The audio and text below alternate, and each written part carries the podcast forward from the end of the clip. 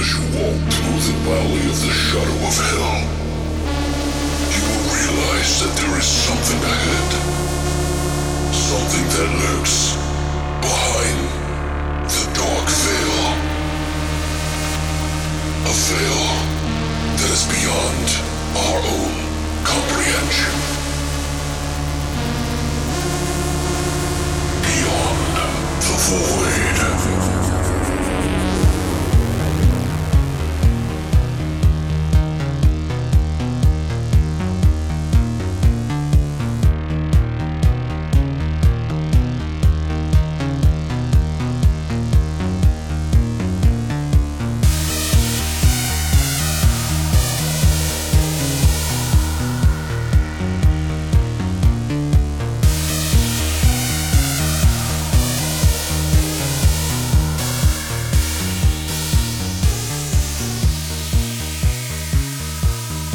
What's up, guys, and welcome back to Beyond the void. Horror Podcast. Woo! Woo! So, guys, it's December, and uh, well, we know that a lot of people either a celebrate or don't celebrate. Um, some of us celebrate Christmas, and I I feel like there's a lot more Christmas horror involved in horror than other other religions, I guess. Because it's fair. just, I think it's just because it's like more, popular. widely, I guess widely celebrated.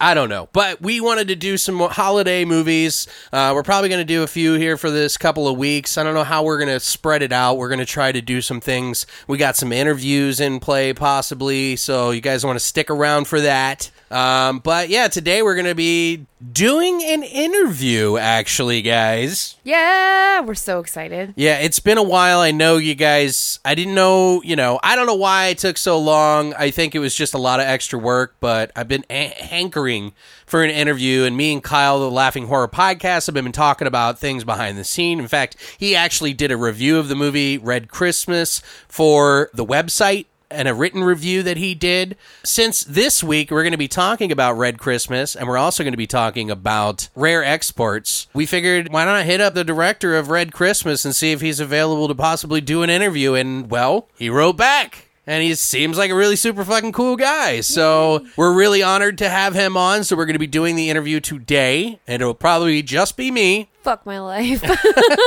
I'm sorry, Brittany. Fine. I'm so sad. He's in Australia, so it's Australia time, and they got to coordinate it with his schedule. Yeah, it's a, but you know what? I'm just we're really happy to have him on. So you guys are going to want to stick around for that. If you haven't seen Red Christmas, I highly urge you to go check it out. Uh, he is the director. Craig Anderson is the director. He's also an established actor, actually, for a lot of TV shows and uh, other uh, stuff too. So we're going to be talking about all that stuff today. So stick around. I had a rough day today. We've been having weird nightmares. We've been talking about. Yes. So we don't know what that's about. And we don't want to go and just jump to, oh, it was Zak Bagans fucking shit. We brought back a fucking demon. Right. That's what it's about. and, I- and I didn't share this with you guys. Thanks, bro. Yeah. We, uh, I was in the studio the other day and I posted this on my personal uh, page for Facebook, but I didn't share it with uh, the class. um, I share it with everybody, everyone that's listening. Some of you may know about it because you saw the video, but I was sitting in my studio and all of a sudden I started hearing like glass breaking. And I was like, what the fuck? And it just kept going for like 10 minutes, or not 10 minutes, 10 seconds. Jesus Christ. If I heard that for 10, se- 10 minutes, I would be like, oh my God. I'd My- jump out my window or something. I would be like, I own that much glass. what the fuck? But yeah, I was like, what the fuck is going on? And maybe I'll post it in the video or whatever, like I'll, or in the, uh, on our website or something like that in the episode so that you guys can check it out. But there's, I walk into the kitchen, I literally just recorded right as soon as I heard it. I was just like, all right, some weird shit's happening. So I'll go out in the kitchen, we got tile floor, we got marble counters, and there's just nothing but like, like clear glass like pottery, like fucking Pottery. I don't know, ceramic bowls that are smashed, our coffee cups. Every single one of our fucking nice fucking cups for fucking whiskey and everything else is just completely just smashed all over the kitchen. And I'm like, okay. And I look and the shelf busted. Like the the two little pegs that hold the shelf up fell. Now some people would be like, "Oh, well, they just got you know old and tired, and they both broke at the same exact time because things like that happen. The odds of that All the happening, time. the odds of that happening are one in six billion. Perfectly credible. yeah, it's like winning the lottery. Um, No. Something spiritual is afoot. I know, I don't know, but there's not that much weight on that shelf. Like we have like I don't know, maybe like eight or ten fucking glasses on there. I wouldn't consider that like heavy weight. Like, would you? Depends on how heavy each individual glass is. But, Eh. I mean, I I'm mean, not, I'm not 20 gonna get into the physics behind it because I don't math, but It just seems weird that it's they not that much. you got two pegs on each side of the shelf, right? right. Both of them happen to break at the same time, and the whole shelf comes On down. both shot, both sides. no, like or not both pegs on like there's side? two pegs on the left and two pegs on the right. Right. Both pegs on the right snapped. Mm. So either there had to be some severe weight. Like more weight on one side. yeah, like you would have to evenly distribute weight very hard and very quickly in order to snap both of those. And somehow they just popped, and all the glasses just fell on the counter. I think it's a demon. Yeah, that's what Chris, that's what Christina doesn't want to hear. I think you're fucked. Sorry. So, so guys, I posted this video up, and then Christina immediately jumped to like demons and Oh, everything yeah. else. Like, and I kind of did too at first, but I was like, okay, the pegs broke. But then when I, I thought about it, I was like, there's no way those two pegs could break at the same time. Like, what would they deteriorate at the same time? Like miraculously, Yeah, like, simultaneously, I could see one breaking and then the shelf tipping. and yeah, but both Both were simul- broken. Yeah, I don't know. That's really weird. I Anyway, about that. I still think we need an exorcism. So Christina thought it would be a good idea while she was out at the dollar store to buy a rosary. She bought a rosary at the dollar store. yeah, that's right. I think They it was sell the dollar- rosaries at the dollar store. I don't know where she got it, It's but it fucking was excellent. yeah, it was like a rosary. So she I got love the rosaries. rosary and was like and put it in like we have these little hooks for all of our like cup yeah, they measures. scare the fuck out of me every time I open that cabinet. yeah, it's like the little you know like I want to get a half a cup of sugar and I put it in here. Well, she's got the rosary beads hanging on one of those, and it's like. Sorry. I just think it's funny. Like have a cup of sh- sugar. she totally did it as a joke, but she was like, "Fuck it," No, you but know. she's serious. She probably I don't think she did it as a joke. I think like she made it come across like a joke, but I think she's serious. yeah. Well, we ever since we got demon. back, well, we've had shit happen in this house before, but ever since we got back, shit's been going weird. We brought a Dybbuk back. Yeah, we fucking mocked the Dybbuk. Fucking, di- we did not mock it. We were very respectful. Uh, no, you said, "Ah, fuck that. I'm not donating any fucking money." I did not say that. That was those other motherfuckers that said that. Oh yeah, I did I, not wonder if say those that. guys are alive. They're probably fucking dead, as they should be. what What have you been Dybbuk up to though? disrespecting motherfuckers. What are you up to? Like, what have you been doing? I had the flu. That was super great. Flu's the fucking worst. It's a wonderful thing. Yeah, it's, it's awesome. It happened the day after Thanksgiving. I got It's like winning the lottery. sick as fuck. And I was like, yay, I haven't had this in a while. Fucking love the flu. it was great. As you Um, stare at the wall, hello darkness, my, my old old friend. Yeah, I had like a at one point I had 104.8 degree fever. Jesus. That was great. I was That's like delirious hallucinating. almost. Yeah. It was awesome. I this is what I imagine being on shrooms or like acid feels like, but Oh yeah. I don't do anything. Do you know what I compare it to? I don't know if any of you who are listening have ever had this happen. Please tell me. But have you ever had uh, a fever dream? Oh yeah, all the time. Right. Every time I get sick. Have you ever had a dream where you're not sick necessarily, but you can't tell if you're awake or Yes. asleep? Yeah. And it's like your things, it's like that. That's what it feels like. I dream lucidly like that all the time. yeah, like you it think things are in the room or something, Yeah. and like you can't, you don't move. Like Yeah. I think that's just sleep paralysis, Well- and I never knew it. Yeah, I have sleep. I have sleep paralysis, so that's always super fun. But it's crazy. it's like your mind starts to rationalize really irrational things. Um, yeah, it's the craziest shit. So that's like, but I'm a super, super, super lucid dreamer anyway. So like Right. that's and I'm very vivid with everything, and everything's super visceral and like it's very realistic. Yeah. Um, so that's why I hate when I have super crazy dreams like that because I can't separate that it's not reality. Well, lucid would be that you can control the reality of your dream. Right. Yeah, I used to do that a lot, but I don't do it as much So, anymore. yeah, I mean, it, it's kind of like in what's it called? That stupid fucking movie, the tokens and shit. What? Inception. Oh, That's like lucid dreaming. yeah, pretty much. Yeah. Um, but I, I used to always have this like crazy. Anytime I would be sick and I would have to take Nyquil, oh, well, that's their problem right there. I still have this recurrent zombie fucking night terror. I pick up where I leave off every single time. And it doesn't matter how many years have been in between. It's the craziest fucking shit ever. Like I've been writing it down for Oh, it's like a reoccurring. Oh yeah. No, I literally Those are the scariest ones. I literally pick up where I left off in the last. Even if it I've was done that even if it was two years ago, I will pick up where I left off in that dream. And Right, that's you'll where I like start buffer dreaming. Mm-hmm. the from where you left off a little bit though. Like you'll repeat something No. and then it'll go into it. I wake up right in that, or I start dreaming right in that moment of Hmm. where I left off or where I woke up the last time. Doesn't matter how long it's been, and it's the crazy shit. I've been writing it down for fucking years. Hmm. Um, but it's super fucking bizarre, and like maybe one day I'll be like, oh, I'm gonna turn this into something because it's literally been years of me writing this shit down, and it's fucking crazy.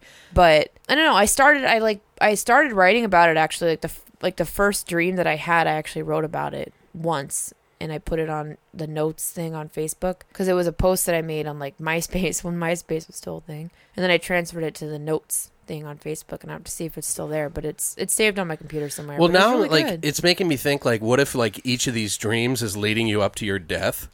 I'm still alive. Like, but that's so, just well, I know, dreams, but I so mean, I hope it's, so. that's just the creative side, you know, like me thinking about that kind of thing. that would be crazy. But the reason I say that is because like, wouldn't it be interesting if somebody had a dream and they were just like documenting, like they would know their future somehow? That's and- probably what's gonna happen to me. right. So thanks like, now. well, now and it reminds me of that Dear David thing that I was telling you about. I hope my next fever dream I win the fucking lottery. That's all I gotta say because it'll be dope. and then I'm gonna come and hit you because you're gonna be right and win And the then you're gonna give me money. And then I will maybe give you like ten dollars and Oh, then what like the some fuck? Taco Bell. what a fucking rip! hey, ten dollars is better than no dollars.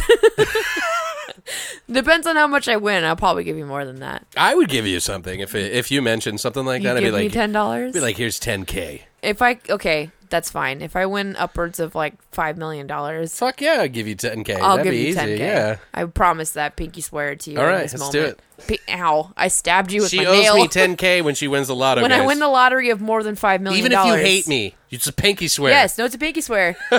Don't do anything to make me hate you because I will shit on your fucking 10k before I give it to you. By the way, guys, I want to make a quick uh, mention. No, you're fine. Uh, I will shit on your 10k I will shit in it, and I will have diarrhea on your all 10k, over your 10k. and I will put it. I'll shit in a bag, and and, I'm gonna I will mask hand it, it to and you. you will get pink eye, and it'll be great. Dude, 10k, I'll wash that shit off all easily. I'm gonna plug and Like, plague it. whatever. That'll be a plagued 10k. Anyways, Uh, continue. all right, you're making me sick now. Guys, by the way, just so you know, we are gonna fucking. I, I reached out to somebody. You guys may have heard of this person and this individual that talks about this ghost called Dear David. Now, I don't know that they're gonna hit me back, but I reached out to them and I said, you know, hey, we do kind of a funny podcast, but we do like to talk about like ghost stories and things like that, and we really get into it and we do take it seriously. Um, well, you know, we You do. well, we do take it No, we do seriously. now, we yeah, really we're- take interest into it because We- shit's been happening. we got a demon. We take it seriously. yeah, no shit. Yeah. So I wrote him and I was like, hey, you know, if you ever want to come on and do an interview, I'd really like to tell your story. And I know our listeners, which I know our listeners would love to hear that shit. So hopefully, fingers crossed, they hit us up, or he hits us up in particular. He's not real fond of like media and like a lot of the ghost shows have hit him up oh, and sure. they won't, he won't, he sure- said he doesn't want to sensationalize it. I'm sure it. Zach's been knocking on his door. I, I bet. Yeah, I Well, would. I I'd be, if I was a ghost it. show, fuck yeah. I'd bet you 10k on that. But anyway, guys, I think we've talked a lot here, so I uh, hope you're still with us. but I think it might be that time, Brittany. It's fucking time. Horse shots!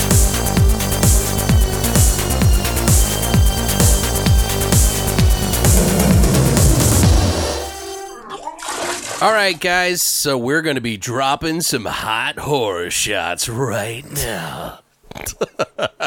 to jingle your fucking, balls. Sorry. We're making this shit up off the top. Huh? That was really good.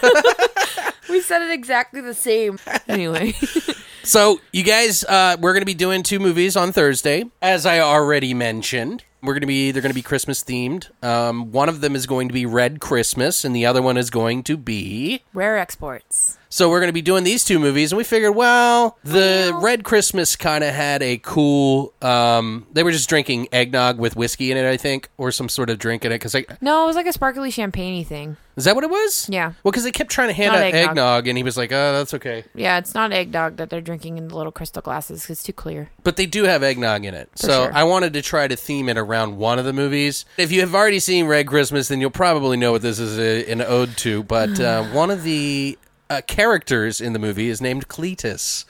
And he's a very special That was so a friend. proper. Uh, but I, I started thinking about it. I was like, in the movie, there's like a fetus. It's about a fetus that, you know, it's a long story Cletus. that comes back to find his mom. And they named him Cletus. So I'm like, Cletus the fetus. Like, it has to be.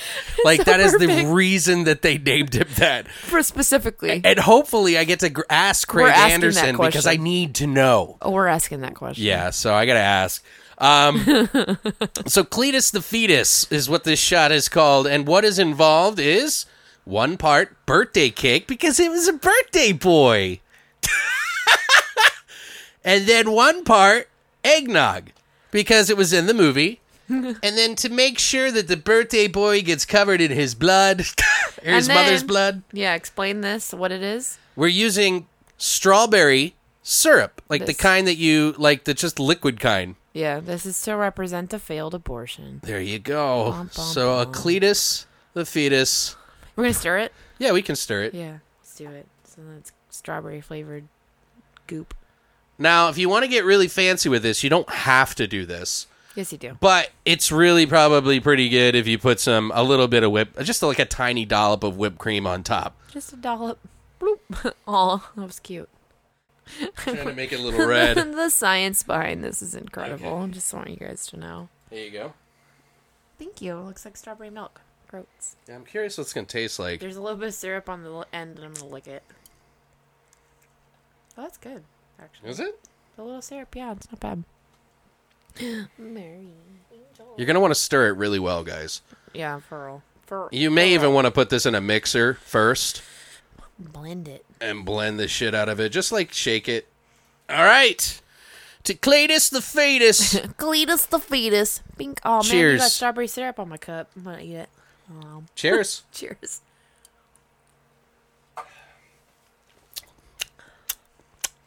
I love eggnog. It's pretty good, actually. It's the best. It's super sweet. God, I'm fucking sticky. I'm always sticky Uh, I don't want to know why. every fucking time.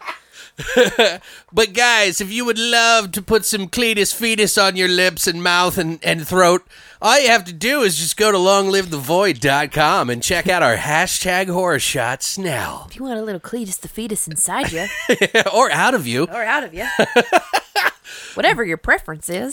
But that's it for horror shots. Horror shots. So now, prepare yourselves for an interview with director, writer, producer, and actor Craig Anderson, known for Double the Fist. And Red Christmas. we're going to do that Right now.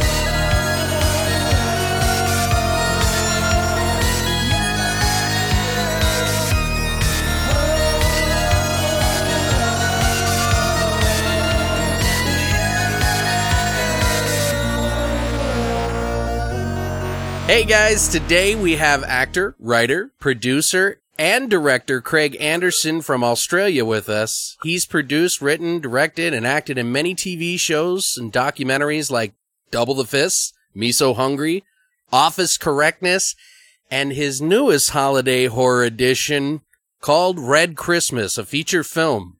Welcome to Beyond the Void Horror Podcast, Craig. How are you today? I'm very well. Thank you so much for having me. Thank you so much for coming on, man. Appreciate it. Very excited. You did this in such short notice, so I, I do want to thank you so much for that. Oh, not a problem. I'm yeah, I'm pumped. I mean, it is seven o'clock on a Sunday morning in Australia. It's very exciting. I'm sitting in a weird hotel lobby, um, but uh, hopefully I won't be killed by anyone because it kind of looks like The Shining. This hotel. That's why. Well, you seem pretty comfortable with. Uh, there's a couple questions I have about your comfort in public and stuff because uh, I don't know how uh, comfortable I would be in a lobby. So kudos to you on that. Thank you, thank you. Well, uh, much like The Shining, no one is here, so Right. It's, uh, it's not it's not bad just uh, at the moment. Uh, I'm terrified a busload of tourists will arrive, but we'll deal with that if that happens. You'll have to sign a lot of autographs at that point, probably, right? Occasionally, yeah. Uh, you know, I'm not mega famous in Australia, but there, there, every now and then someone has seen something I'm in and uh, wants a selfie, which is much easier now than autographs. Right. Yeah, selfies. Yeah. You don't have to do anything. You don't have to sign. Picture's worth a thousand words, so unless they Photoshop you in, because that's just weird. Oh, I hung out with some uh, autograph hunters in LA, and nowadays they'll hand over to a celebrity a blank piece of paper, uh, like a white photo that's got nothing printed on it, and say, "Will you sign this?" But if it's um, sometimes uh, if it's a woman who's done um, like swim shot models or or, or nudes, they'll go no because I can't guarantee that you won't print a nude photo on that and then have me sign it. So right. it's a it's an interesting new world that we live in, where people can Photoshop around your signature. People are pretty tech savvy these days. Yeah, Just follow a couple YouTube videos, you're good. Well, that's how my lighting guy did the lighting for Red Christmas. He, um, Really? yeah, he's a VFX visual effects guy who I've worked with for twenty years. And I said, "Do you want to try doing some lighting?" And he went, "Yeah." So he got, he had one book called like How to Light for Movies, and then the rest he learnt from YouTube and ordered a few lights, and he did all right. I think it's you know we went for a very basic look, but he did a lot of it from YouTube. Yeah, that's actually. I I have a question about that too, because Yeah. some of the lighting in it was really cool. Actually, I do want to kind of start off with some of your beginnings a little bit because you have kind of an interesting catalog of different things that you do, and it's kind of interesting to know that you're really big into comedy, and I've noticed that you got a lot of hands in just pretty much creating anything. You do writing, producing, like I think you've even done music. Like, for. I don't know how mild of a credit that is, but it's in there. Yeah. Well, I'm not. You know, it is fairly mild. That was for a, a small short film that was like a mockumentary about. Um, uh, sounds funny. It, it was meant to be a comedy. It is a comedy, but it's about incest um, between a brother and sister, and they're talking about. They're, they're, you know, it's two character actors in Australia playing Scottish people, but we needed some sort of music for the current affair documentary style background, you know, where it's just sort of twinkling slow chords being played. So Right. it was not in any way good composition. It was just some notes playing twinkling under the background while they talked about. so you're not going to start a band were- or anything? no, no, not at all. I'm not one of those people who can do everything. I just played some twinkling music. hmm Well, where do you think some of this passion arises from? Like, like originally, like why, why do you think you've gone in the directions that you have with so many different things? I um, always wanted to work in film or television, and in Australia, it's a pretty small industry, and there's enough because it is small. We still make a lot of television, and that means there's employment in television. So I just moved from college straight into making as much as I could short films, and got noticed and got to make some television. But it was the kind of thing, and it, and maybe it is a specific thing to do with comedy, where the easiest way to work this out is to just grab the, the camera and do it yourself and muck around with your friends. And then you, one of your friends knows how to use an edit system. And then everyone just pitches in and tries to do stuff together to get the idea out. And that's kind of how we've just, we just kept doing that for like 10 years and eventually started getting work in different, I don't know, departments. Um, you know, sometimes someone thinks you're a director. Sometimes an entire network thinks you're just an editor, so you just keep going there to do editing.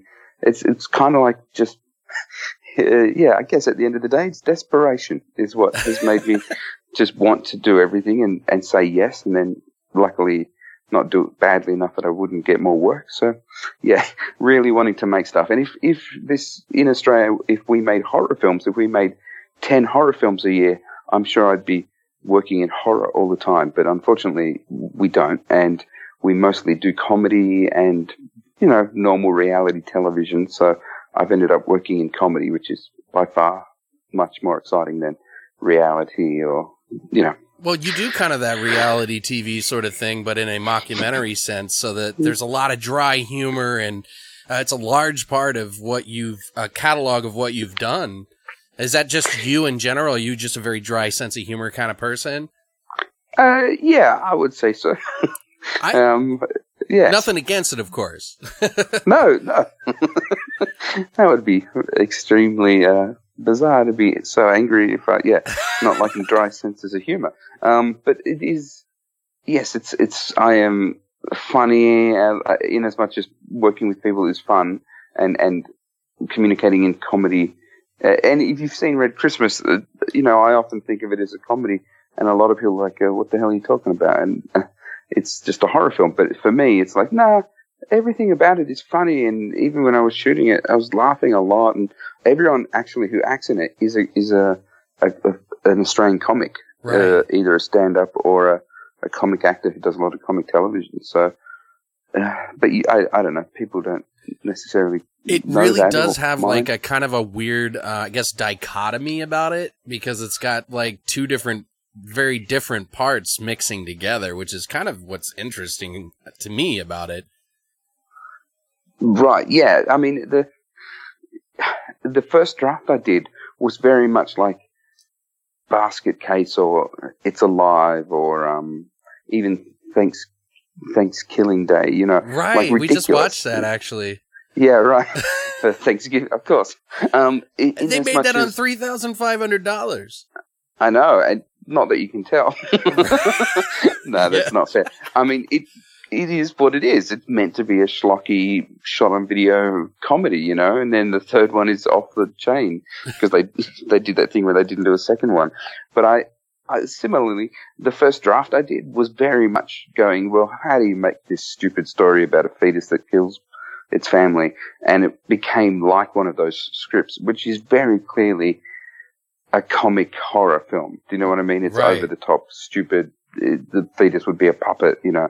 Um, but then I started to try other drafts because it didn't, you know, I just wanted it to be a little bit better or different to that and ended up with what I have now, which, but it's, in my mind, it's still very much a comedy and is about a family who communicate by joking around and arguing and that's meant to be funny with funny characters. Well, let Yeah. me ask you this: Have you ever seen the movie The Suckling? No, no, I read about it though. I haven't seen it. Kind of you- similar in a way. Yes. Oh, really? Yeah, That's good. a little bit, but it's not. It's more of. It it leans a little more trauma, I think.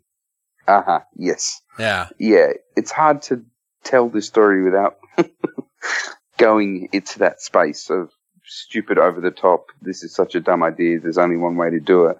And I thought, oh, wouldn't it be good to try and make it a bit more less dumb and more, I don't know, considered maybe? no, absolutely. It's a very yeah. big trapeze act. Act, I could say. it's interesting too, just as it travels around the world and people see it, who it, it kind of helps point out people's sensibilities. Right. For some people, they're angry that it's boring straight away and that, you know, it's not atmospheric and horrifying in the beginning. And other people are like, well, once you set up this drama thing, why do you do kills that are full of over the top splatter elements? Like that shouldn't be right, you know, and, and it is. I don't know what the hell I'm doing. so I, I take all of them on board, but then at the same time, you get differ, you know, differing opinions on, and it helps point out people's tastes almost, like where it tastes like. But it's great when you meet someone who goes, "Oh no, that's I can dig that. I'm okay with a fairly dramatic telling of that, you know, subject matter that then features some big over the top kills." Yeah, Yeah. I mean the the whole story is essentially about. I mean, you know, for those of you that are listening that don't want anything spoiled, you may want to earmuffs at this point. But essentially, it's about abortion and hmm you know how this aborted fetus survives and comes back to find his mom. And I mean, Sorry. now I've heard a couple of stories as to where you got this from, but I would love to hear it. I'm sure our listeners would too.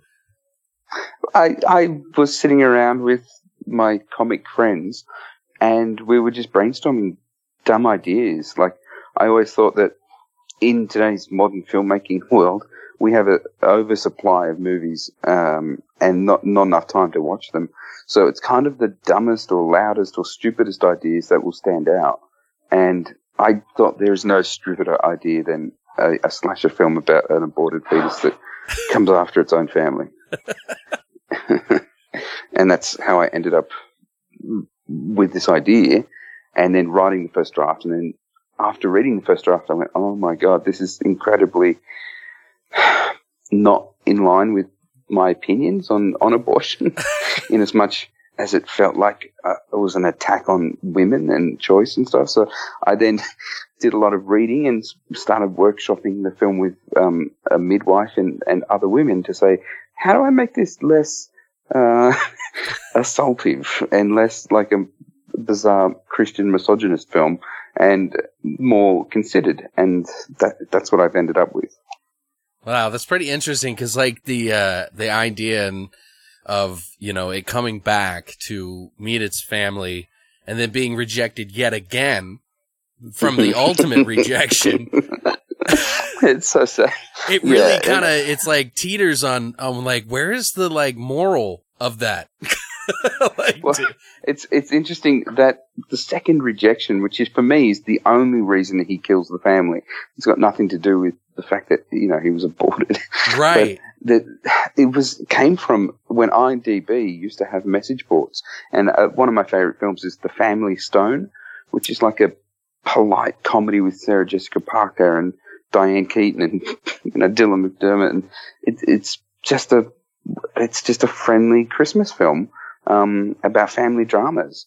But uh, on on IMDb, I remember reading messages from I assume teenage Americans, boys who are upset that the family, who are very liberal and um, left leaning, kick out Sarah Jessica Parker's character, who's very conservative, and say, We would never do this on Christmas Day in our household because, you know, we're good Christians and you don't kick someone out on Christmas Day.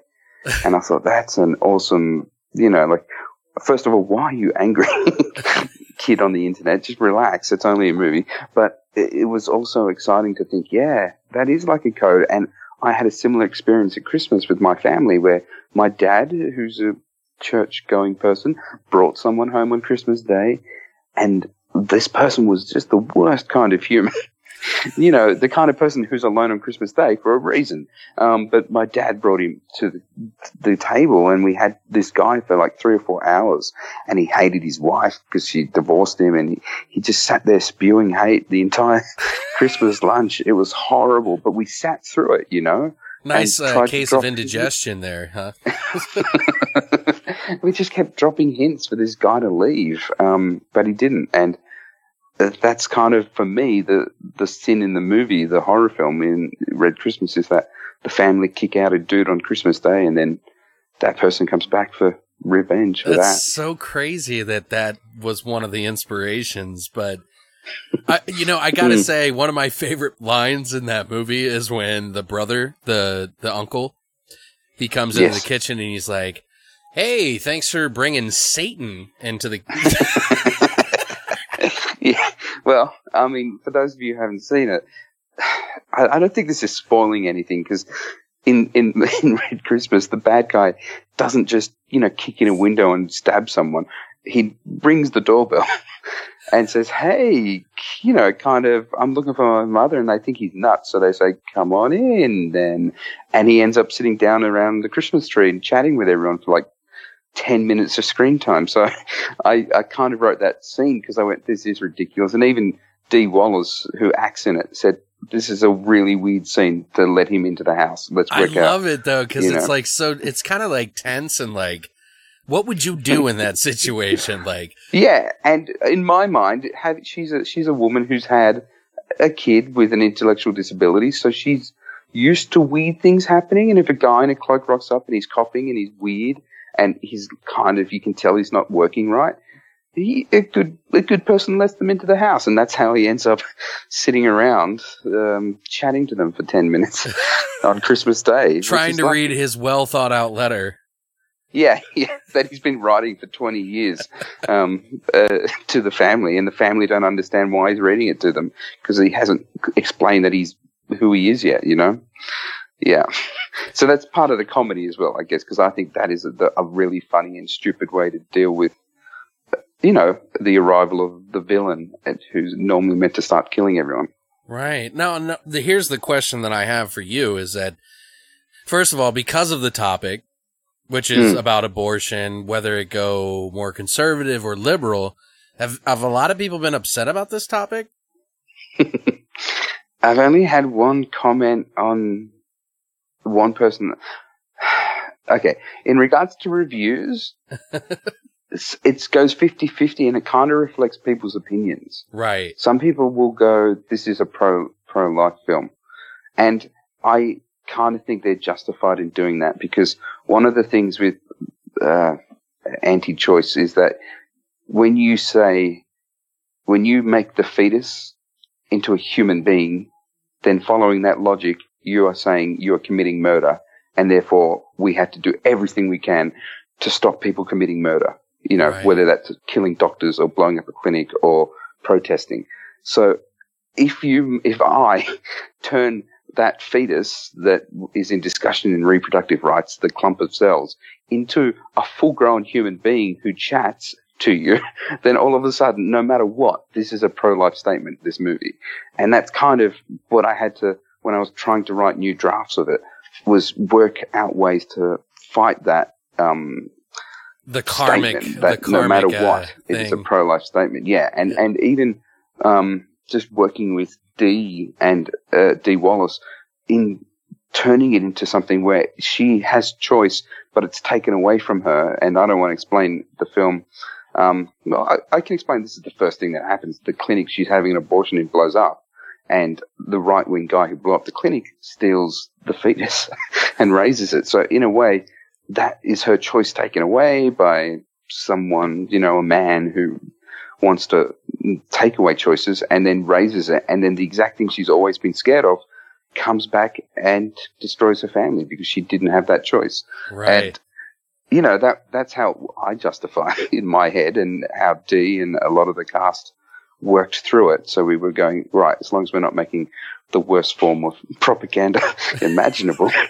and at the same time, I also made sure that there was a priest who was gay so that it, you couldn't show this in Sunday school to support your case. Do you know what I mean? right. Yeah. Yeah. yeah. I did not. That's that's really funny. Yeah. Yeah, because there's I that mean, moment where like- he goes in the closet and then like yeah. Starts jerking off after watching Right. the guy's ass. Yeah. so I just thought, you know, if, as long as there's something in there that they couldn't show someone and explain that this is a good piece of Christian propaganda, because they'd have to explain why the minister's jerking off in the closet after looking at a man's ass. That Sunday I morning TV. that that's in you there. know? Yeah.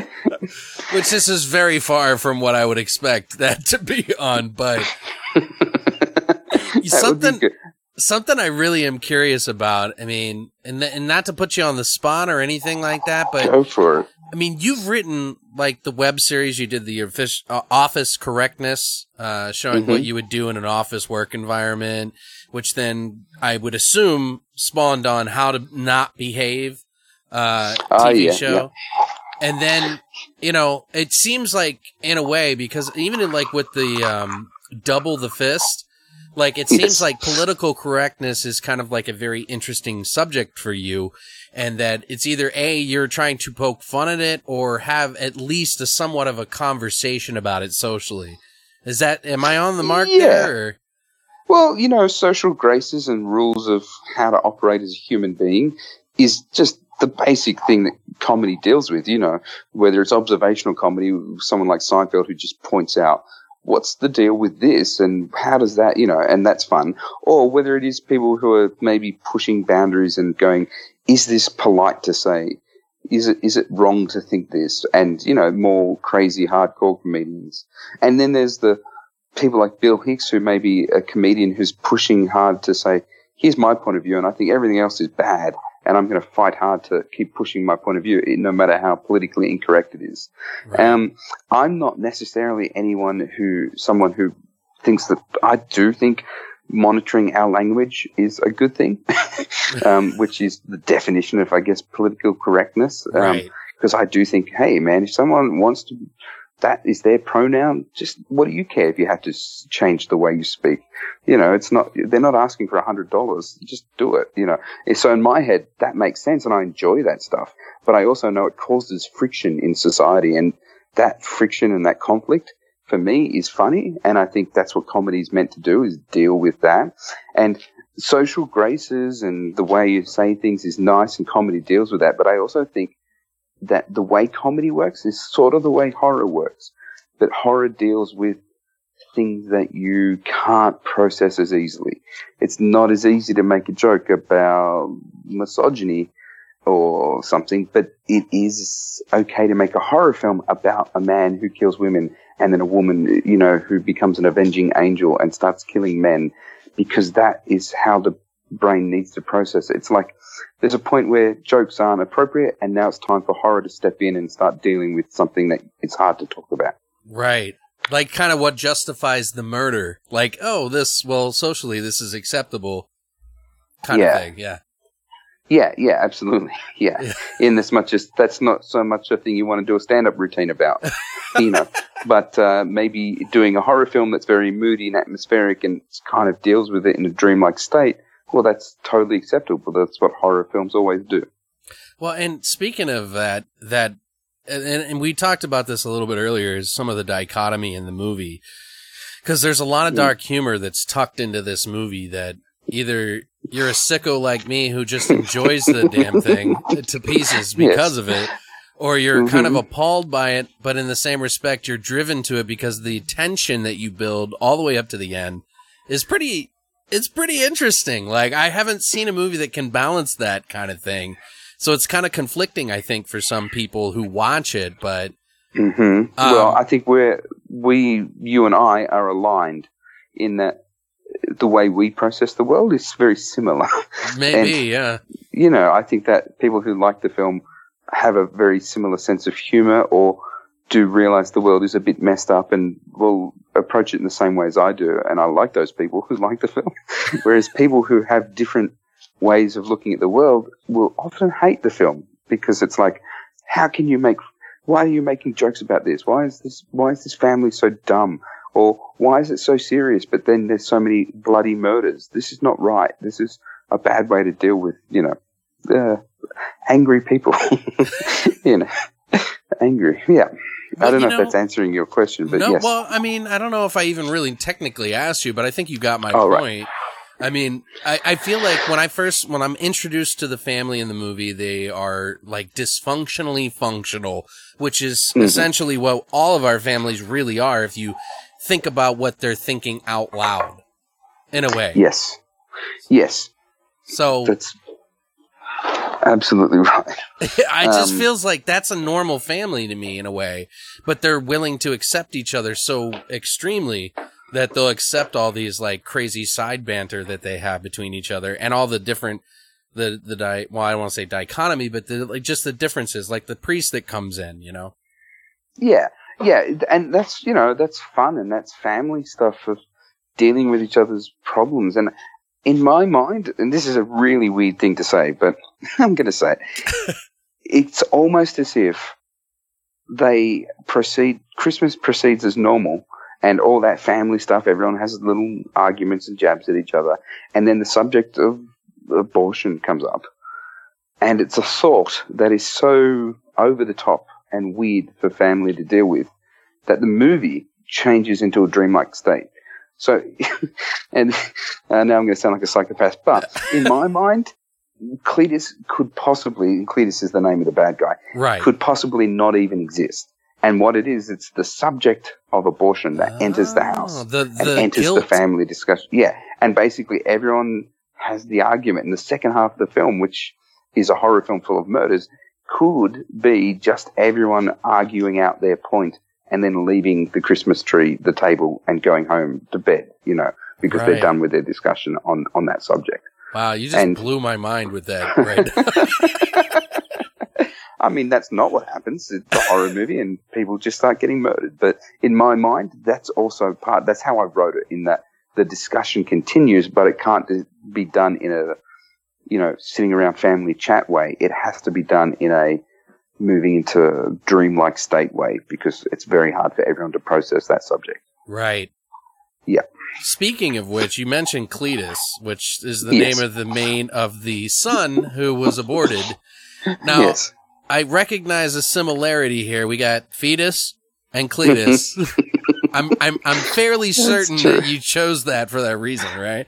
E- Exactly. That I mean, it's a it's a hangover from the first draft where it was like a ridiculous, you know, over the top film, and Cletus the fetus was a you know a rhyming joke name for the bad guy. Perfect. And right up until the last um, day, the first day of shooting, I had changed it because I wanted to be all sophisticated and clever, and had like Raguel or something. It's a biblical reference to an angel who is an avenging angel, and I thought, oh well, that makes more sense. But then someone said, "Come on, man." What about Freddy and Jason and Michael and Leatherface? They've got names that stick out, you know. They've got just real simple. They're not wanky names. And I thought, oh, okay, fair enough. And went back to Cletus, and it's it's interesting. Half of the people who watch it make that leap between Cletus and the rhyming slang for you know fetus. yeah, because you so- don't outright say it. He does. I think No. they do say it once, something about a fetus, but that's it. Yeah, yeah, yeah. No, they um, no one in the film you know makes that point. It's just something that people in reviews or people who like the film will often say Cletus the fetus. Uh, yes, as Nice. a um, Well, Yeah. I'm glad we made our drink for you, by the way. oh, I love this drink. This is so cool. You want to know the ingredients? I didn't even tell you. yes. I Okay, know. So we took uh, eggnog Oh, because we man, figured that was awesome. perfect for this the situation. Very appropriate. we did Mhm. birthday cake because you know birthday. It was Cletus's Uh-huh. birthday when he was born, Oh, that's right. Yes. and then we took strawberry syrup over top of Oh. uh, a dollop a dollop of um, whipped cream. That is so cool. I love that. I, lo- I can see it in my head now. Just yeah. It actually so doesn't gross. taste too bad, to be honest with you. So we we That make some so good. crazy shots here, but What when you say birthday cake? Is that a liqueur that I don't know? it's what a is vodka. My apologies. I don't know if I said that. Yeah, Oh. birthday cake no, vodka. I didn't. I, I was imagining maybe you had a piece of a birthday cake in your shot somehow. That, oh No, man, that would be a lot of stirring. yeah, and very hard to shoot. right. Well, let me ask Oh, you this. I, I got a, a couple other questions. I mean, this movie to me, like, I, I watched it, and at first, I, it was a little bit of a struggle in the beginning. I was like, I, I still like this. I was like, the acting's actually not so bad at all. Like, I'm, I'm into this. Like, I can get into the mythos, even as ridiculous as the story sort of is. Mm. I'm enthralled by the story a little bit, so I kept watching and um I kind of have I, I have a feeling that you're somewhat of a horror fan and this was kind of like your way of like kind of letting out. Are you a horror fan? Oh, 100%. I mean, I grew up with horror, and my parents did an excellent thing. They enforced the um, government sense classification law. Yeah, it's big so they wouldn't there. let me watch most horror films. But so what I did was I spent all my time in libraries reading about horror films. And by the time I finally got to watch them, not many of them scared me because I knew everything about the film. So I'm a massive horror nerd. Um, and there's a lot of references in the movie. In fact, the whole idea that it's called Red Christmas is a nod to um, Black Christmas from Right. 1974. You know, which I, it's a fantastic movie. If you haven't seen it, it's like the proto slasher of, um, and even my, uh, uh, John Carpenter knew Bob Clark, the director, a Canadian, Right. and they they were talking about Halloween as a one of the films in a sequence of, or a series of seasonal horror films. Black Christmas being one, then Halloween, and then Carpenter took that idea and developed it into Halloween in the future. But you know, it, it really did inspire a lot of that genre. Absolutely. And- I think it was one of the first slasher movies if I'm not Yeah, absolutely. A- And it does everything that a slasher film does. You know, it's set in a big college dorm with a bad guy in the house. But what it does do as well is it deals with the subject of abortion. Whereas, you know, there aren't many horror films that do that. And Olivia Hussey's character in the film wants an abortion. She tells her boyfriend, who's a pianist studying at the college, and he gets all weird and aggro and then the whole idea of the film is you're not sure if it's the pianist, the boyfriend, going crazy killing the other girls, Right. or if it's the weird guy who lives in the attic. and um, even at the end, they try and do that, you know, little thing of, well, that's the bad guy. We've got the bad guy, but then you realize there's the thing in the attic still. Right. Yeah. Yeah. No, so it's awesome. um, Black Christmas, you know, and I thought that would be a cool thing to see a woman who is a, a teenager at the other end of her life, uh, you know, and in this case, I've got Dee, who's in, in her 60s, dealing with the same subject in a very slasher style, but it's, you know, it's like basically Diane Keaton type role in a Nora Ephron movie, now having to deal with that slasher stuff. Nice. Yeah, no, that's a that's a great uh that's a great choice actually. I um I mean, let me ask you this. I mean, I know we kind of talked in the in the pre-show banter a little bit about this, but uh, do you have a, a particular favorite film maybe that you that you're uh that's horror related that you're you're into, like maybe one of your favorite top 2 or something? Oh man, that is such a Yeah, I know, How trust me. To a horror fan, Oh You don't want to abandon any of your favorites, right? No, of course not. And I don't want to give. I'm trying to think of films that aren't even horror films that could be considered horror films. Hey. Maybe even like um, Dogtooth. You know, the guy who made The Killing of Sacred Deer, the Greek director, um, made a great movie called Dogtooth. Which in I've my mind- actually seen that. It's it's kind of like a horror film. It's his second film, and it's all shot on a 50 mm lens, and it's just a family who live in a bit of a compound, but the, the three children who are now um, young adults have been raised by the parents to believe weird things, and it's kind of like they've done a social experiment on these kids to teach them the wrong word for certain things or really weird concepts. And, you know, it deals with incest and stuff because these people are insular and have the kids have been lied to their whole lives by the parents. And it's fantastic, you know, and it's not considered a horror film. It's considered a weird indie drama. But for me, when I think of horror, I think of that and certain things like Funny Games by Michael Ah, Haneke, yeah. you know, like that. It kind of isn't a horror film, but at the same time it is. And I kind of like those types of films in in response to me not having to pick one of my actual horror films. Um, but when I because I grew up reading about so many, when I saw any slasher, any Freddy, Michael, Jason, I wasn't that worried or scared by them. But the two films that really scared me when I moved into watching them was Night of the Living Dead, um, nineteen you know sixty eight one, Okay. and and The Exorcist were the two films that actually did still scare me as I was growing up. Uh, you know, in my early twenties, starting to watch horror movies. Nice. Okay. So I, I So- take it that you've evolved into more of a you like a psychological sort of uh horror. Yeah, I, I do like that. I mean, I totally love movies like Hello, Mary Lou, Prom Night 2, right, Um, yeah. the the Japanese film ha- Hausu. Hausu, is yeah. fan- you know, I love it. I love, and Suspiria. Any film that also goes into a carnivalesque state of, you know, for me, they're almost like clown shows. They're like comic. They're, the, the essence of carnival is to go up topsy turvy world and everything goes nuts. And I love those types of films as well. Where it so- doesn't always necessarily just explain everything and that you're That's just right, yeah, for the then- ride. Exactly. And I think Red Christmas is kind of my p- combination of a psychological horror with, you know, psych- well, psychological drama that turns into a carnival film. Well, and that's interesting that you bring up Suspiria because one of the things I admired in the movie is the color palette that you use. And Mhm. is that a little bit, I mean, did you push uh, your friend towards that direction there? Or? Oh yeah, my, Yeah. my friend uh, who's learnt on YouTube how to do lights.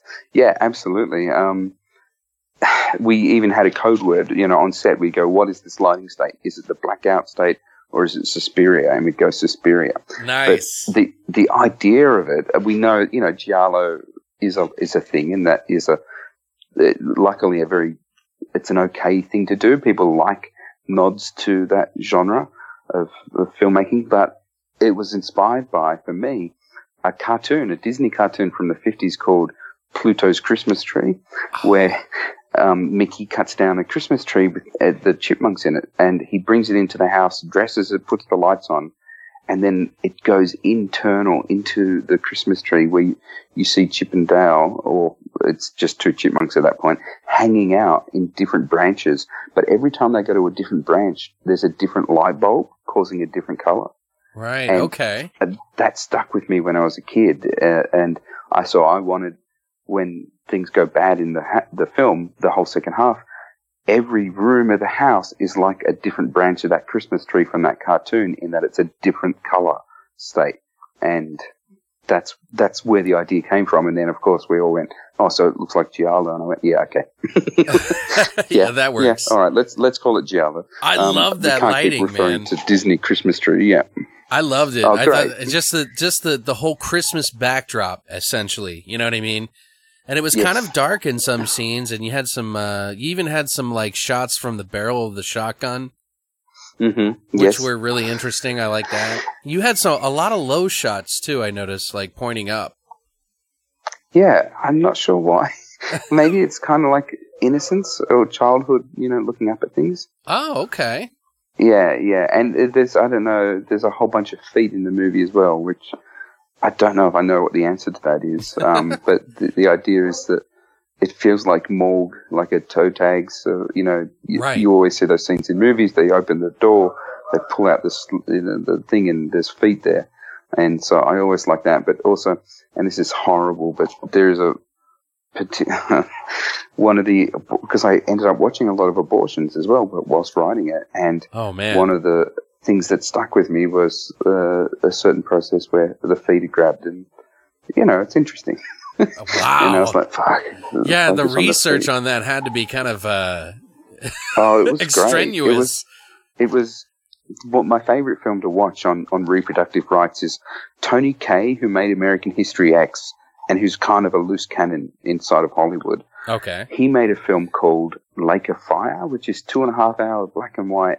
And what he does is he's he looks at both all sides of the debate and points out how it's you know that you can't really necessarily pick. Like you could meet the biggest left leaning intellectual who seems to defend underdogs, you know, all the time, but who then also goes, yeah, well, the fetus isn't an underdog or uh, so we don't need to protect it. And and feminists, you know, who go, no, this is a woman's choice, but and you know, access to medical care makes total sense, but then at the same time go, but I don't know if I know where the cutoff line is. And then even in that film, there's Noam Chomsky, the philosopher guy, Mhm. saying, so basically, it's in the future we can take specks of um, dust of human skin and get the DNA code out of it and create a human being. So therefore, do we not shed dry skin because that is a potential person? All the way to the people that think that your brain isn't developed a personality until you're three years old. So Noam Chomsky says something like, so somewhere between a speck of dust and a three year old, wherever you want to draw the line as to what you shouldn't be allowed to kill, that is Wow. the um, that's what the whole debate is about, and I think that's kind of true. That all sides are just arguing over this line. You know, like the Catholic Church for years said, "Don't use a condom because it's not, big, you know, it's denying the reproductive process that God wants you to have." So Right. that, and you to think about that, if you throw away a condom, you're, You're throwing away committing life. a mortal sin. You know, that's Yeah. bizarre. So I found that very interesting. Um, I'm, I'm not even sure why I'm telling you. No, this, it's really uh, fascinating though. I but, mean, I know, definitely want to watch the, this the now. research. Yeah, the research is uh, you know interesting. That, that was a very good film. But in doing research, I watched tons of films about um, the fight of women to not have that health care taken away from them because that's all it is, just a, a process. And, and in Australia, we're lucky. It's the kind of thing that can happen in a hospital. So a midwife can go, all right, I've been monitoring your baby and it's no longer viable. Um, it's, it's not good for you. So let's get it out. Yeah. um, it's, it's sad. Stark it's horrifying. difference it's, here, you yeah. know, yeah. Whereas over there, in your country, it's a massive debate, usually had by men, you know, in, in, in Senate and, and in government. And it's so weird. Which for is funny too, because even some of the country to look women, yeah, some of the women on the Mm. right, uh, who are Yeah. Are against men saying what they can do with it as well. So it's it's kind of this weird back and forth and, that and- they have. yeah, absolutely.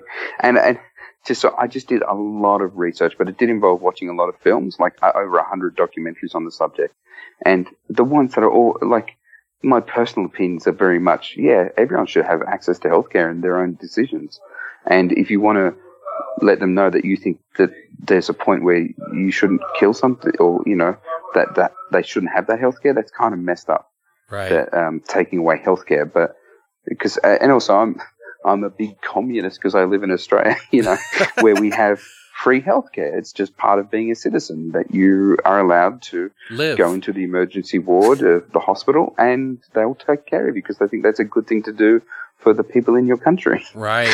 So, you know, we have a very different upbringing. And for a lot of the world, the debate isn't as strong. But, you know, places like Ireland or Russia and, and your, your country, it is still a massive thing. And that's the, the film deals with that through that kind of knowledge of in America. It's a big thing. Right.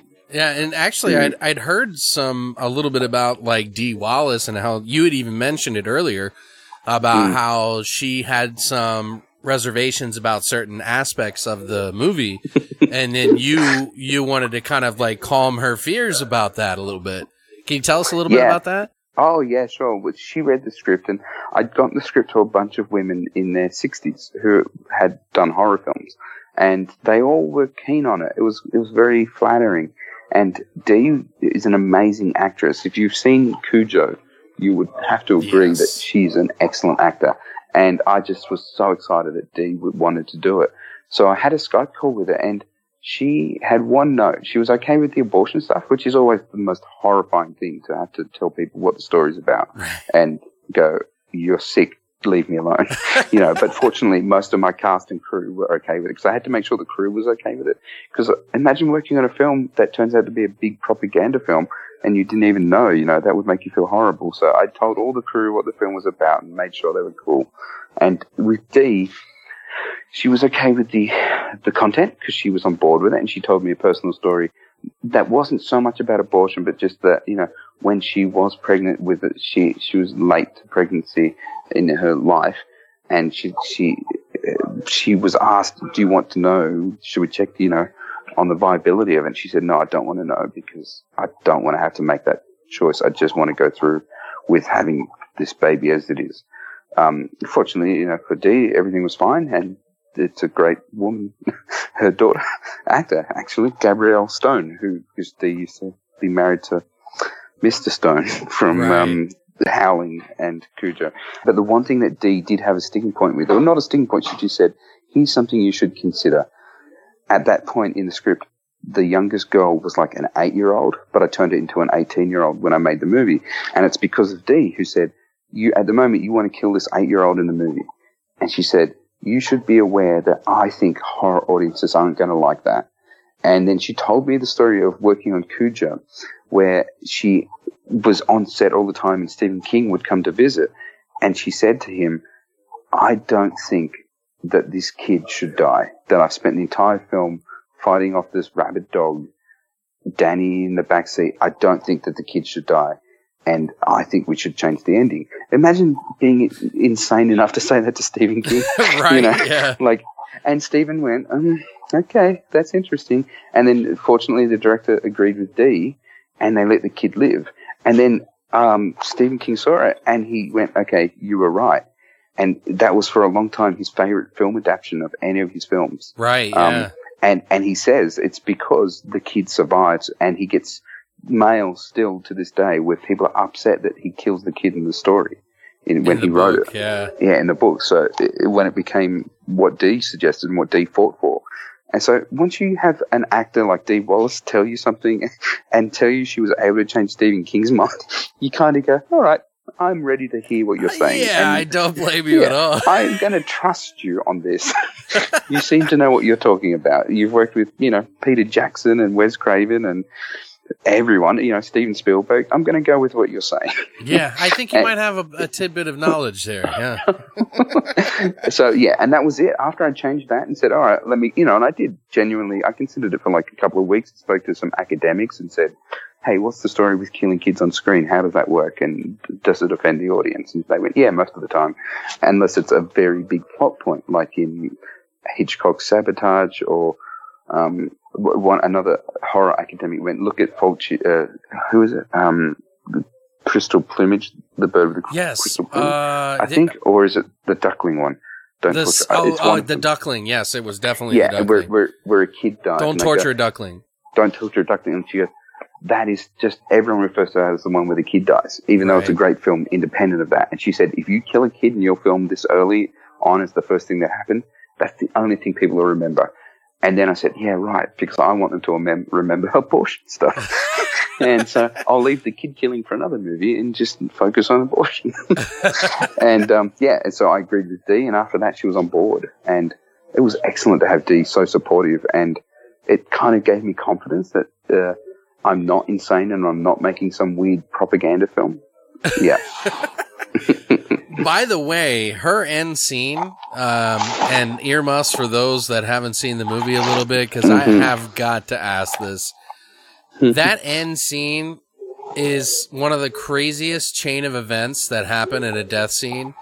And I literally, no joke, stood up and was like cheering because I was just, it just, it awesome. kind of, I'm serious. It like, it kind of caught me off guard. And I was like, oh my God. And that's where all the elation and everything that I had for the movie, it just, I don't know, that whole chain of events that happened. We don't have to describe it necessarily. Yes. But- yeah. I mean, were you conscious of that and you wanted to have this like punch to the face, like right on the way out? Yeah, yeah, absolutely. You know, and, and to have her, yeah, I can't describe it, but to have that aliens, the film aliens moment, so to speak. Okay. Um, you know, Sigourney coming to fighting on and not, you know, relinquishing, um, as she does. And, and that awesome moment in the, the power lifter, get away from her, you bitch. You know, I love Right, that yeah. idea and that powerful line delivery. So having Dee do something like that was, you know, very exciting. Interesting. And Okay. I can't, I can't talk much more without, you know, Without away, ruining yeah. it, yeah. And I don't Yeah, want to I- I- ruin it yeah. because man, that is like one of my like that's when I was like, okay, I'm on board now. Like a hundred percent. Luckily, in the last minute. Uh, Well, it was I good up it. until that. I was just, I think what I was having trouble with in the beginning was just the, the balance between should I be laughing at this Mm. or should I be, this is really tense. Like, like it was, it was a weird emotional, um, battle that I was having with inside of me. And then when that Yeah. happened, it just solidified everything. And it was like, it was like almost an awakening moment. I was like, yes! Oh, that's fantastic. That's an excellent. I'm glad you've told me. That's a good way to watch it. um, Yeah. yeah. That's immediately, literally within a minute or two. I was like, I'm going to find him on Twitter. I'm going to write him. and He's got to come on the show because I got to figure this Oh, out. Oh, fantastic. That's so good. Um, yeah, I'm glad. Uh, People who don't see it, people who decide that they shouldn't laugh at, from, at it from the beginning, they're not going to enjoy it, I don't think. Right. It's too, it's too bright and family orientated at the beginning. and then in that world start killing people. It just becomes, all right, screw you. I'm not watching this. But if you start to go, okay, I can see why that's funny. Yeah, that's funny. The priest is doing something that you shouldn't do when you're a priest. This is like, I'm laughing at it. And, you know, if you're on board for that and you sort of see the humor then I think you'll be okay with the film by the end. yeah. Well, and, and one of the more interesting things while I was doing the research for this movie is that, that you have a documentary called Horror Movie, a low budget that's running in film festivals like right as we speak. Yes. And, and it looks amazing. And it, is this kind of helped reach a bigger audience for Red Christmas a little bit or? It it it premiered at Fright Fest in the UK, um, their Halloween thing last month. This documentary, and uh, th- one of the reviews was, "It's weird that a film that no one really, spe- you know, that such a small film would have a documentary about it," which kind of sums it up. The documentary is not as out there as like uh, in, in prevalent in the world as my horror film is, Red Christmas. Right. But um, the documentary was funded by um, the, one of our major networks, and, and it's a two one-hour thing that's been turned into a feature film as well. And they had, you know, triple the budget of what I had, and they had cash budget. Are you to docu- serious? Yeah, to document me doing what I did. And it was made by a very good friend who made some other things where I'd been to Hollywood and there was a whole series about me and other actors trying to make it in Hollywood. And, um, he's, he's an excellent filmmaker who does observational stuff. And it's a very fun documentary because um, everyone who works on the film is kind of a comedy person. So we all see the bright side of life, so to speak, and making an independent horror film with s- such a crazy idea behind it is hard work. And, Right. you know, we had no money and we had to work out how to do everything. So it's a fascinating documentary and it, it everyone who sees the documentary becomes extremely sympathetic to the horror film, which is kind of not the point of it because I always tell young kids when I mentor them for comedy stuff, you're not allowed to go around with a pamphlet explaining why your show's no good. You just have to make a good show. You can't say we didn't have money. You can't say, yeah, but the actor was sick that day. Like if you don't make a good film, no one cares. But ironically, now I have a film that explains why my film's a bit dodgy. a, a two-hour document that says this is why it is what it is. um, Immediately when I'm thinking about you being recorded while you're making your film, hmm I think about like there's some tense scenes even in the trailer where it's like kind of heart wrenching. You're like, oh, is this even going to get made? Yeah. And I'm thinking to myself, like, how had that been like to make a movie while actually shooting a documentary in the background? but then I was like, well, he's also an actor, so maybe he's okay a little bit with this. Yeah, I'm, I, and I've done enough of these weird, they're old school observational documentaries where a friend or a man follows me with a camera and asks me questions while I'm trying to do stuff and I'm stressed. And so I'm okay with that. I've gotten used to it. And so making the horror film and having that happen wasn't too stressful for me. Um, I, yeah. and, and as a comedy type person who laughs a lot, you know, pretty much if I'm laughing, it means I'm, I've got a problem. In as much as, you know, he's filming me and I'm smiling as he's asking questions and it's kind of showing my discomfort because I'm smiling through it and it's obviously something I don't want to talk about or I've got something else to do. And that, that happens a lot in the document. There's a lot of laughter in it. That's good. Yeah, that, that's Yeah. awesome. I mean, that seems to be kind of a running theme with you, though, right? You know, trying to keep the the humor in it, right? Yeah, yeah, I think humor is an excellent way to process the world, you know. And I, I should, uh, when I was at college, I ended up doing a, a PhD on comedy and what comedy is and what laughter is, and became like a massive nerd for for in my early twenties, uh, all about humor and laughter. And I think it's really important, and it's a, an an interesting phenomenon that we even laugh, and that laughter can be created by you know, a loud bang people laugh at, which is totally different from a, a work of art by Blake Edwards, you know, that Yeah. they're too, like a loud bang on a street or erotic tickling. You know, there's many reasons why people laugh. And sometimes it's not to do with great comedy, it's to do with discomfort.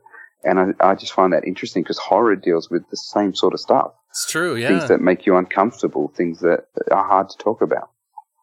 Yeah, there is kind of a weird uh, connection there, huh? Like kind of in the same school of thought, I guess, or feeling. Yeah, I often think that, you know, it's that thing of dealing with stuff that's hard to talk about and ending up in laughing about it or scream. And the two films where, you know, two genres where you can actually see if the films are working are horror and comedy. Because if it's a laughter in a cinema, you go, oh yeah, that's working.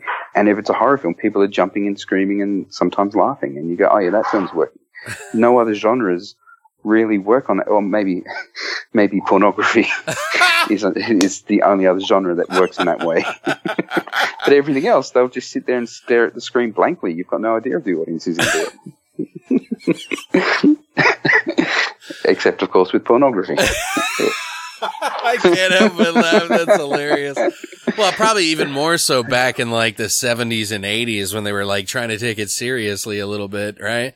Where they had to lead the story up and the story was Oh, yeah. absolutely horrendous. but it was great, you know, and the the perfect, the beautiful thing about those is they were shot well. Right. You know, yeah, and- it was like a and- movie, really. Yeah, and and it kind of they were in a way they were more um, aware of themselves because you had to employ a lot of people to make that film. You had to have four women there doing makeup, whereas nowadays that's just not necessary. And I think it's all gone downhill that genre because people can shoot it on video and that's okay, and it involves hiring a model and going to some crappy bedroom somewhere. Whereas in in the in the seventies and that was the people had to work on it like a real movie, and everything was considered and much, much better. I think. And think of how many people I actually got their start from that too, as well, back in the day. Oh wow, yeah, exactly. yeah, I mean, I don't know how think that- many, but there are a few. Yeah, I mean, um, what's what's the woman who ran for president? Um, Oh. sorry, Traci Lords, or um, yeah, Traci Lords. I think you might be right. yeah, and then there was another one. Um, yeah, I love I love that. yeah, and Stallone, of course. Yeah. He's one of the bigger ones, I think. Yeah, who moved on, who broke free of that genre.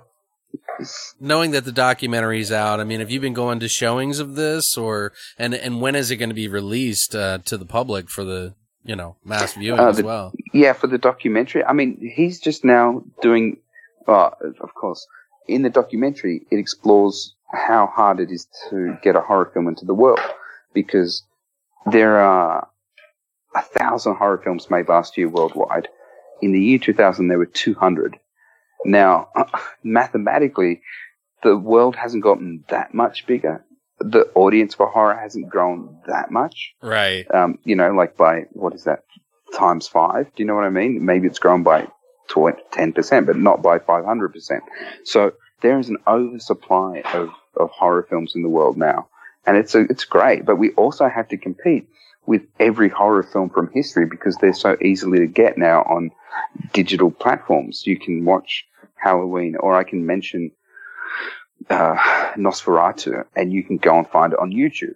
Like in the past, in the you know nineties, you made a film. There was only one way to see it, either on video or at the cinema. And if Yeah, a new horror cinema. film came out, everyone went to the cinema. That's not happening anymore. So just making a horror movie and having it, you know, people see it is an uphill battle. Like it's not just how hard was it making that movie. So the second half of the documentary, this a good forty half an hour to, on this documentary about. Well, I went to Fantasia. I had a good premiere. Everybody liked it. I got some okay reviews, but what do I do now? And it's horrifying. It's like, well, I don't know. Why isn't the Blumhouse company coming to me with a briefcase of money? you know? and, and it's, there are reasons. It's because films need to be marketable and the, it's not about the quality of the film or the writing. It's all about what elements of your film can be marketed to the mainstream so that people see it. Right. And I'm lucky. I've got a Christmas theme and I've got Dee Wallace in it. So, you know, people are excited that she's in it and doing press about that. And then they mention my film. So all those things, I got lucky that I have them in the film and that they are marketable elements. But that I saw so many great films at festivals last year that will never come out, that no one will ever see purely because they don't have those marketable things in them. And so Right. Gary's, the documentary about me, it does, it looks at that, which is great. But, um, he's also having the same trouble. Well, it's not about Francis Ford Coppola making a movie. It's about a guy no one's heard about making movies. So why do we need to put this out in America? Why did we, why would an, on, you know, so he's having a lot of trouble working out, well, what do I do with this documentary? How do I get people to watch it? Um, but I'll tell you, if you know how to use proxy servers and um, you're listening there, use a proxy server to log in as an Australian onto an Australian website. And we have an, uh, something called the ABC, which is like your ABC. Um, and it's on there for free at the moment. The two one hours you could watch it. Yeah. So if you just, if your computer appears to look like it's an Australian computer, um, on, you know, on an Australian network, ge- geographically, then it will allow you to watch the whole documentary series on, on ABC Australia. Wow. If you just type in ABC Australia horror movie, you will find it. And I'm I'm starting. I also know that um, the movie itself, uh, Red Christmas, is actually Yes. in Redbox right now. Um, Yes. just came out on Redbox, obviously for the holiday season. Um, one of my Yes. friends I suggested the movie to, he went and found it there too. So it's like out for most all Redbox, right? Yeah, it's uh, it's in any red box you want to go to. You can get Red Christmas. It blows my mind. Um, it's also I, it's also coming out on Netflix December 11th in Oh, the US. nice. Yeah, so it will be. I'm sure my Twitter feed will be full of angry people from that day on. That's what I'm curious about. Yeah, maybe we should do a touch base like on two two years from now and see how much hate mail you get. Right? yeah, I'd love that. And there's I the the only time I've had that was the one comment after a film festival. A woman wrote to me, like added me on Twitter, and said, "That's not how abortion works, dude." and I felt so bad. I was like, "Yeah, I guess you're right." Because my film begins with the stupid idea that midway through an abortion, it's interrupted and the fetus is still viable and can be raised as a human. like that, that is not really, and that's another anti-choice tactic to make you think that that could even happen. Unfortunately, I did work with midwives who helped explain how that could happen. Which, Which we wouldn't terrible. understand over here. Which yeah. you wouldn't, uh, yeah. And I'd written dialogue in. I'd written this one and a half page scene in the abortion clinic where they explain what's happening in very strict detail. And it is a late term abortion, which in 1995 in Australia was legal. And, you know, all this data I got and wrote out this scene going, well, that explains it. But then when I cut it together, I was like, that is the most boring scene to begin a movie. so I just cut it down and put music over it and made it the title sequence. Where, but you know, technically, to that woman, I guess I can say it is a possibility. Unfortunately, that this could happen. And there's at the end of the film, I have a, a bunch of further reading listed on on my um credits. Yes, I noticed that. roll. Yeah. Yeah, and further watching as well, like other movies that deal with this theme. Because I, I, as an academic type dude, I love that. Like you get inspired by watching something, you want to see more of it. Then this is there's a list, and one of the websites that's listed under further reading is abortionsurvivors.com, and that is exactly what you think it is. It is people who have survived abortions. Now, half of it, I should say, is very much anti-choice propaganda, like pro-life stuff Right. and they've co-opted it. And in, coincidentally, everyone on that website is now a Christian that believes and loves God, and that's kind of sus. Do you know what I mean? right. Yeah. But there are examples. There's a famous woman who's also a big Christian anti-abortion advocate. Her name's Gianna Jessen, and she survived her own abortion, and she now has cerebral palsy because of it. And there are people that have survived different types of abortion and have different things wrong with them. So technically, what my movie is isn't even fictional. It could have happened. That's crazy. Yeah. Yeah. And that whole reveal of Cletus, by the way, I was like, yeah. is there, is there, just, I gotta ask this, is there a reason why you chose not to do the full reveal the whole time? Mhm. Just yeah. for that? I love the end of Friday the 13th, the first one. Ah, yeah, Jason, okay. Makes you know, sense. Yeah. Yeah, he leaps up for that one moment, that one shocking moment at the end. And Right. It's fantastic. And I just, I've always loved that as a reveal of the bad guy, the monster, in that you just get that one moment. And so, that, yeah, that's why I did it as opposed to having the whole way. And it was very expensive and stupid. I can imagine, yeah. One second of screen time, but have an entire latex mask and a, you know, a special effects team build that. Like just with wire effects moment. or servos or whatever in the eyes and stuff. Yeah, yeah, uh, that was the visual effect element for that bit. That's amazing. on top of a, a silicon mask. Yeah. So, yeah, it was a very expensive, you know, one second of film time, but it does it. You know, I love that in Friday the 13th. So I'm like, okay, I want to do that thing of just seeing it for one second. That I like. I, I kind of appreciate that choice, but I can't help Mm. but want to see more. Like, It was, it was a shame once we'd uh, seen it and it was working, but we'd already shot the scenes afterwards, you know, so it was kind of like, ah, even though this is super cool, we've just got to suck it up right. and have it in here for this one moment. Yeah. I mean, as a actor, producer, director, writer, and musician, uh, what kind of advice can you give to those who are trying to make it in the creative hemisphere? Oh, good. Good. Uh, man, two things. Learn your craft. Shoot as much as you can. Reverse engineer. I studied acting and theater.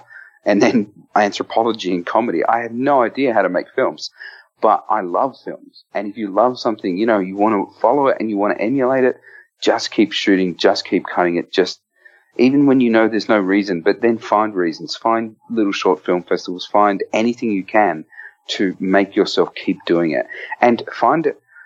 This is weird. Find a tribe, find people who are also into it and you don't, don't necessarily be smart about it. Don't rely on them.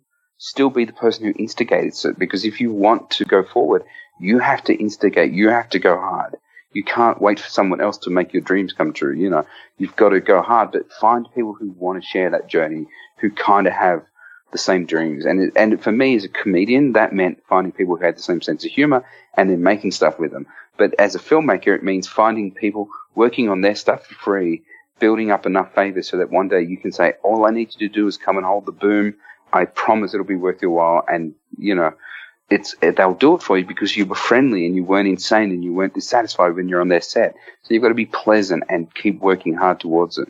The other big thing for people, in my case, contact me when you are going to make a feature film because the world has changed and the idea that existed in the 90s and the early 2000s that if you make a good film, the gods of Hollywood will give you a box of money and make you into Kevin Smith doesn't exist.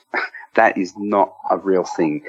Films, uh, the the main principal audience for indie films are other filmmakers. So there's this lie that's created by publicists around the time of festivals where it's like, man, this film was so good. This company bought it and the press release came out at three in the morning. All of that is coordinated to make you think you should see this movie currently in cinema. It's not real the idea that you could just make a great movie and everyone's going to go, that is a great movie, you deserve to be the best. Even Paranormal Activity and Blair Witch were massively marketed by huge companies. And, and Paranormal was, they were terrified of it and didn't know what to do with it and had to do a really dumb vote for this to come to your college website because they didn't know how to do it. Par- uh, Blair Witch was done with a TV special explaining why this is real like that is marketed. That is a you know that is money, millions of dollars spent by a studio. They made it famous, not the filmmaker. Do you know what I mean? Right. The filmmakers got screwed. That no one cares about them.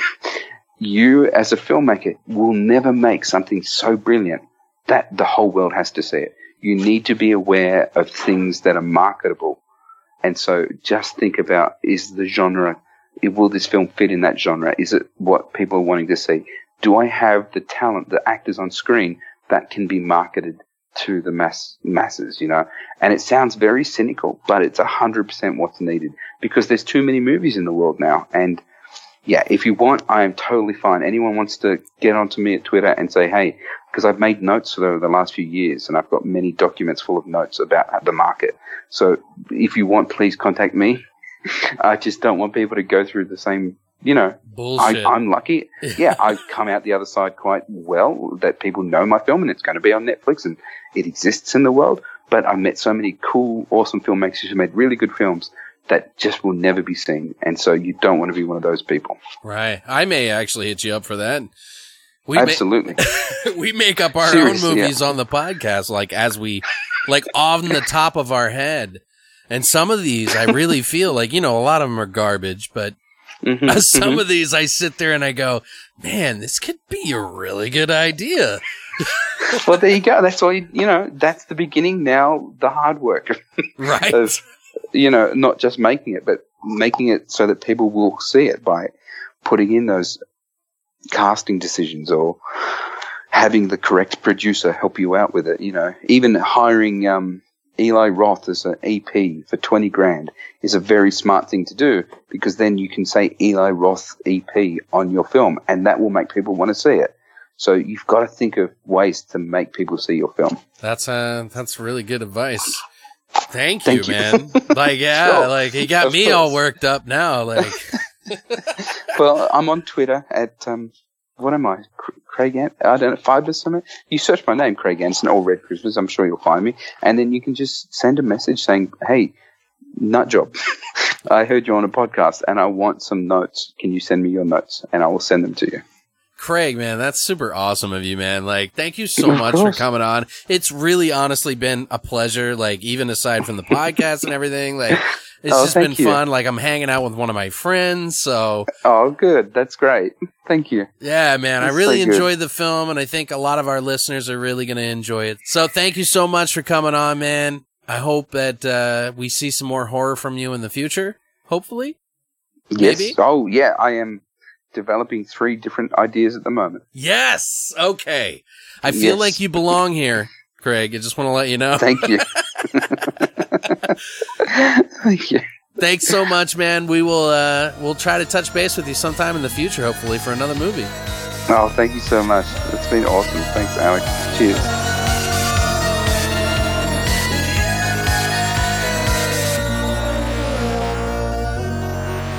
All right, guys, that was our interview with Craig Anderson. Thank you so much for coming on the show. We really greatly appreciate the honor of having you on. Really enjoyed Red Christmas, and we'll be talking about that this Thursday for you guys. So you're probably going to want to stick around for that. And uh, Brittany's got some thoughts on that. We all got some pretty funny things to talk about that movie, so you're definitely going to want to check it out. Yes. So this is your warning. We're watching Rare Exports and Red Christmas. So you're going to want to watch those before Thursday if you don't want anything spoiled. If not, oh well. Thank you guys so much for coming by this week. Uh, again, we want to thank Craig Anderson. We want to thank you guys for stopping by every week, sharing like you do to everyone, to let everyone know that what we do here, because we really just love doing it and we love having you guys with us to do this. So thank you. Uh, if you are on iTunes, Podcast Addict, or whatever, and you've been giving us those ratings, you fucking rock. That's all I'm going to say. so, We like your butts. yeah, a lot. Like a whole lot. lot. Like I picture it when I go to sleep. Yep. Uh, yeah, it's pretty great. But yeah, thank you guys so much for stopping by. We'll see you this Thursday for a brand new episode of Beyond the Void. Horror podcast. Stay weird, monsters.